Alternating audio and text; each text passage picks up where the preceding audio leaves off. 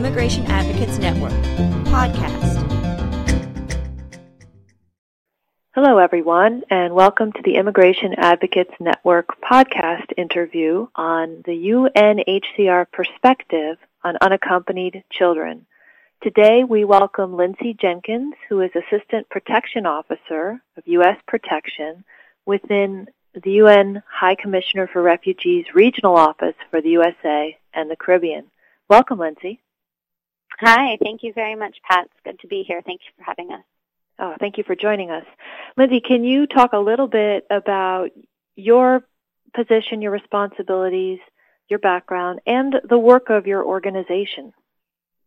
Sure, of course. Um, so taking a little bit of a step back, UNHCR, we are the UN Refugee Agency, and we're the UN agency with the mandate to ensure the protection of the rights of refugees, asylum seekers, and stateless persons the world over. Uh, we have about 100, we're, we're present in about 125 countries. We have about 8,500 staff the world over, working very closely with governments, with civil society, with other UN agencies, and with refugees and asylum seekers and stateless persons themselves to make sure that um, that those who are fleeing for their lives and freedoms um, have access to protection and and are eventually able to to rebuild their lives in a meaningful way. Um, our office here in Washington is a regional office, and we cover the United States of America as well as 27 Caribbean countries and territories. Um, I actually sit within our U.S. protection unit, so our focus in the U.S. protection unit is specifically on the U.S. context, and we're looking at the ways in which those who arrive to the United States and who want to seek international protection are able to do so. So we're making sure that there's access to safe territory, there's um, meaningful access to, to fair and efficient asylum procedures, and, and that folks who are eventually granted protection are able to rebuild their lives.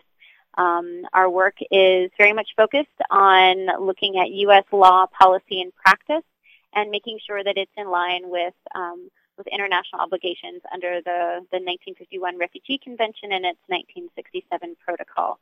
So um, here here in Washington, we, we work very closely with partners in the U.S. government as well as um, as well as NGO partners who are very much engaged in, in a range of protection-related activities. We also, just to flag, have offices throughout the, the Americas regions. We have offices in, in Mexico, in Panama, um, and several other locations throughout the Americas that, that all work together to ensure that protection of, um, of those fleeing for their lives is, is ensured. Thank you. So and, you've been watching the situation on the southern U.S. border closely. Can you please give an overview of the problem, what's happening the children, the kinds of numbers we're seeing, the countries of origin, and, and the circumstances that the, lead the children to flee their countries? Sure, of course. Um, so as UNHCR, um, as we're looking at our protection work, no matter where we are in the world, we're, we're, we're looking at it through a lens of making sure that that in addition to to um, all asylum seekers and refugees that they're able to seek protection, but we're really focused also on the particular needs of, of vulnerable populations among those who might be fleeing um, to seek protection. Uh, among those those vulnerable populations are um, are the elderly, are um, single women, uh, members of the LGBTI community, and also in particular um, unaccompanied and separated children. And UNHCR, for you know, drawing off of our more than 60 years of experience working with displaced populations, we actually have developed a great deal of expertise in, in looking and, and, and ensuring the needs of, of unaccompanied children, that they're protected within the broader range of, of asylum seekers that ex- that exist in, in, in throughout the world. Um, and you know, with that lens, we have that we've turned and looked at the situation here in in the Americas as we're kind of trying to generally identify trends of forced displacement and make sure that that children are protected. You know, over the last um, over the last several years, um, we have, uh, as well as other um, government, U.S. government partners and um, and uh, NGO partners have noticed with some concern the increase in the number of unaccompanied children who were arriving to the United States, um, coming from, in particular, the three uh, countries comprising the Northern Triangle of, of Central America. So that's El Salvador, Honduras, and Guatemala, and then also Mexico. Um, starting in late 2011, the numbers each year of arrivals of these children were were doubling. And um, as I mentioned before, we also we have colleagues in in the region who were noticing very similar trends, particularly our colleagues in um, in UNHCR Mexico. Uh, they were noticing a, a great deal of increase in the number of children uh, arriving to Mexico and and and trans and uh, um, and transiting Mexico. So with that with that concerning increase, UNHCR um, with the with the coordination um, with the U.S. government actually carried out a um, a study in 2013 whereby we interviewed 404 children um, in U.S. federal custody from those four specific countries, again, El Salvador, Guatemala, Honduras, and Mexico, really trying to understand what exactly were their reasons for coming. There is, you know, a great deal of speculation um, as to their reasons. Um, I think, you know, important to note that uh, even even asylum seekers, when they're fleeing, have a range of different reasons for fleeing. But we wanted to make sure that any potential international protection needs were identified, and and through those through those interviews, which were very in depth, two hour long um, two hour long interviews carried out by child protection experts, we we were able to to find out that um, an overwhelming 58% of the children who we interviewed expressed that they left due, uh, at least in part, to to violence that um, that they feared or had directly experienced in their in their countries of origin. And um, when we're talking violence, we're we're talking very um, very horrific levels of, of violence and threats um, everywhere from um, forced recruitment and under threat of death and torture for for for um, young boys and girls, um, young girls being threatened or subject to sexual and gender-based violence, uh, either by either in their homes or by um, by members of organized armed criminal actors or gangs. Um, really, just experiences that that children should never ever have to face. Um, these children told us directly of those experiences, and so you know UNHCR um, again with um, in coordination with the U.S. government and with funding from the MacArthur Foundation, we launched our report um, with those findings back in in March of 2000, 2014. So just just under uh, just under a year ago um, here in Washington, and um, and quite honestly, um, I actually often say it was released to the fanfare of a bit of crickets. Um, you know, folks were concerned. Um, I think they were concerning findings, but um, you know, it had not yet become the national issue that we saw. Um, we saw the, the the quote unquote surge become um, just two months later, and um, you know, when we launched, we actually we actually said that really um, our main our main conclusion is that the the dominant narrative of of migration in the region was shifting. Um, it was no longer you know the the, the dominant um, reasons for for leaving countries of origin for these children were not just um, opportunity or family reunification, but, but overwhelmingly, almost 60%, it was due to long entrenched um, violence. And then in, in May 2014, late May 2014, it became a national issue. Um, we saw, you know, tens of thousands of unaccompanied children and family units, predominantly uh, single women with small children, arriving along the southern border of Mexico and really the the needs of the protection needs of this population became a conversation that was front and center um, nationally and and regionally.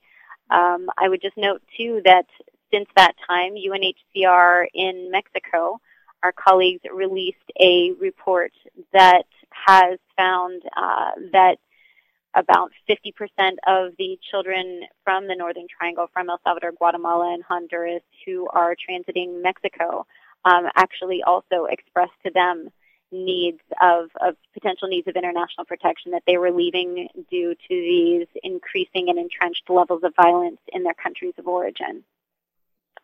Thank you. Let's talk about the U.S. response to the surge of children and in the view of the UNHCR, how that response is meeting or falling short of the standards under the treaties and protocol. Sure. Um, well, UNHCR's position um, has been from the start and, and always uh, and continues to be that really this is a regional problem that, that needs a regional solution. So the United States is obviously a, a key um, a key player in that, but additionally other countries in the region, including Mexico, Belize, Nicaragua, Costa Rica, Panama, are all also feeling the increase in the number of asylum applications from um, from nationals of Honduras, Guatemala, and El Salvador. So, so really, the the primary response regionally needs to be to to strengthen um, strengthen mechanisms and procedures for for international protection, so that that children among the population who is who is fleeing, um, those who have international protection concerns, so those who are who are fleeing due to violence, are identified, and that they are able to tell their stories to to trained professionals who who understand international asylum law and who are able to to identify and um, take decisions on those claims and, and to make sure that those children get the protection that they need in in the context of those those larger flows. So um, just wanted to, to to state that from the outset that really this is this is a regional problem that needs regional solutions. Uh, since the surge last summer, the United States has obviously undertaken a, a range of policies in response to the increase in the number of unaccompanied children um, from from the Northern Triangle who are coming to the United States. Um, very positively, uh, for instance, the Department of Justice has um, has instituted um, an AmeriCorps program to increase the legal representation for uh, unaccompanied children who are in U.S. custody as they go through their their their legal procedures and and are able to to make claims for for protection related to asylum or trafficking or or other forms of of abuse and neglect. Additionally, um, ORR, the Office of Refugee Resettlement, uh, which sits within the Department of Health and Human Services, which is where the children are actually um, housed during their during their protection proceedings. They have increased additional funds for for attorneys um, for those who are released from from custody. So they they're working with civil society, with USCCB and the and USCRI to to actually increase representation for those children who were who were eventually released to sponsors um, in the community So there have been some very, very positive developments on, on that end. We've also seen the United States set up a um, set up a program for processing of potential refugee uh, applications in country. So looking at an in-country processing option in Honduras, Guatemala, and El Salvador. Um, very important to note with that, uh, while that is one tool. Um, it definitely will um, one tool for protection for these children. It definitely is not the the only um, the only tool for protecting children. There might be children who cannot stay in their country of origin to have their to have their potential refugee claims heard. Um, and so they may also we need to still ensure that that those who cannot stay in their country of origin need that are able to to to flee and seek protection um, outside their their countries. Another important caveat to the in-country processing program is that it requires that the parent in the United States actually be um, have lawful status in the United States. So if they do not have a parent or legal guardian who has lawful status in the United States who is petitioning for them, then those children would not would not qualify. So so while the in-country processing program represents a, a very um, a very positive and important um, piece in in ensuring and strengthening international protection, it is uh, on its own not um, not the the only solution, and really the real solution is to is to improve um, protection uh, processes through throughout the region in in Mexico, in the United States, and and otherwise. Well, good. That leads to my next question, which is what recommendations or other options, um, you know, based on your expertise in international law or precedent in other countries, uh, would you like the U.S. to undertake in response to the arriving children? Sure. Um, you know, UNHCR has has called on the United States and the international community in general to really work um, fundamentally to address the the root causes, um, what is causing these these children to leave um, and flee and seek protection elsewhere. Um, you know, it's when we when we looked at when we looked at our our when we spoke with the children back in in 2013 and we heard their stories, we heard the conditions that they were fleeing. Um, those conditions have largely not changed in their countries of origin. Violence does remain a um, a reality for for many um, children in Honduras, Guatemala, and El Salvador. And um, until you know entrenched violence and um, extreme poverty and other factors that have led these children to to not feel safe and to need to leave their their their homes and their countries to to seek protection elsewhere until those issues are addressed then in a meaningful way then then really we will we are concerned that we will continue to see um, vulnerable children. We'll continue to see um, children who are, are are pushed from their homes and communities and um, in need of international protection. So, looking at a longer looking at uh, a longer term solution that's that is going to be key.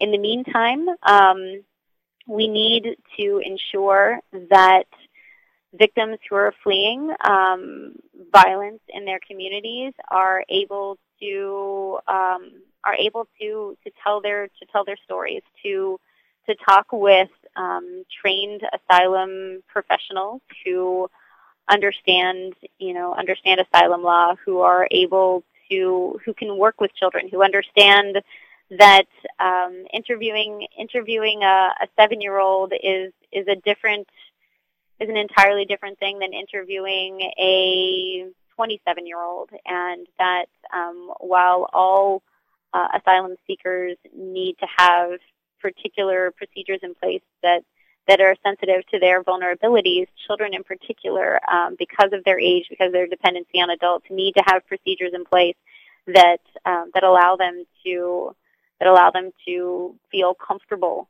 um, expressing their reasons reasons for leaving and for um, and for seeking protection. So we really, you know, we work to encourage all countries in the region, including the United States, to to send, you know, to continue to be strong examples and um, and to uh, continue to allow um, children to to make their claims for protection and have them heard um, by by professional adjudicators.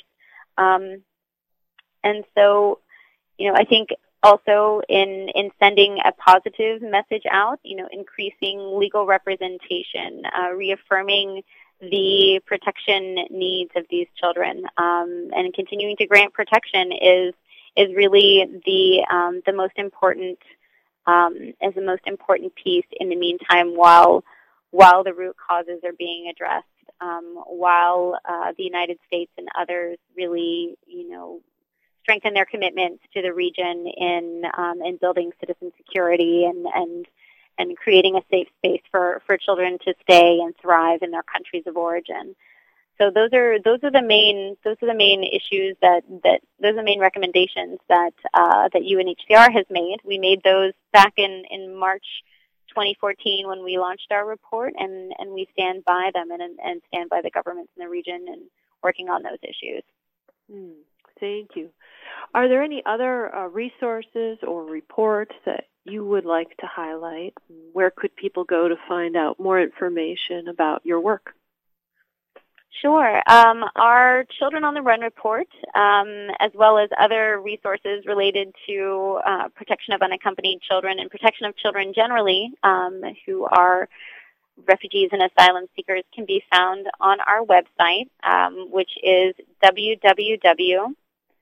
www.unhcrwashington, all one word, dot org backslash children um, and that's where our Children on the Run report sits. There are also several other um, reports, links to reports and resources, videos, press releases, um, all kinds of resources that really, uh, you know, that we've compiled over the course of, of time since we first launched our report that are available for for use um, for advocates and and for others. We also encourage um, we also encourage uh, advocates to look to other um, NGO resources. Um, there's some amazing NGOs here in the United States that are experts on these issues and have developed a great deal of materials um, related from everything to understanding the, the root causes of the crisis to um, to the, you know outlining a um, outlining their positions on the response to the crisis and how important resources on um, for unaccompanied children, for advocates representing unaccompanied children. Some of these groups are the Women's Refugee Commission, um, Lutheran Immigration and Refugee Service, Kids in Need of Defense, or KIND, um, the U.S. Conference on Catholic Bishops, USCCB, um, the U.S. Commission for Refugees and Immigrants, USCRI, and the Young Center. Um, so all of those groups are um, are incredible advocates. They are providing both direct services as well as doing some really important policy work, um, working to strengthen the protections for unaccompanied children in the region. Thank you, Lindsay. Are there any other important points that you'd like to highlight before we wrap up the interview? Sure. One one last point. Um, you know, I had mentioned this at the beginning of the interview, but um, in addition to an increase in the number of, of unaccompanied children coming to the United States from the Northern Triangle, we are also seeing the increase in the number of family units, and as I mentioned, particularly women with with children um, coming into the United States. Uh, they are those family units are actually um, they actually have a, a, different process that they go through than than the children do, and um, and oftentimes we've well we have seen um, over the last year a significant and concerning growth in um, in the use of um, of detention of families in in the United States. And UNHCR generally uh, disfavors the use of detention for for children, whether they be accompanied or unaccompanied, um, and we want to make sure that um, that all asylum seekers are able to have meaningful access to to asylum procedures. So we do note with concern um, that that family detention has been expanded in the United States, and um, and we will continue to monitor that situation to ensure that um, that that all asylum seekers, be they unaccompanied children, be they families, be they single adults, um, actually do have meaningful access to to asylum procedures, and that um, that their most fundamental rights, and in particular the right to be free from from arbitrary restrictions on their liberty, are respected um, as they are as they are seeking international protection. So that is that is an additional issue that that our office is following very closely and um, and we look forward to working with the U.S. government and, and with NGOs to, to ensure that the protection needs of that population do not go unnoted, uh, particularly since many of the the children who are arriving with their with their mothers and, and with their guardians um, are are likely subject to the same conditions in their country of origin as the, as the unaccompanied children have been. Thank you, Lindsay. We have many reports and resources posted on our website at immigrationadvocates.org. And we also have a new website for advocates and pro bono attorneys. It is uacresources.org. So for more information, people can check with IAN related resources as well. Uh, we share what our friends and partners publish, and we share the reports by UNHCR Well, thank you very much to Lindsay Jenkins of the UNHCR Regional Office for the USA and Caribbean.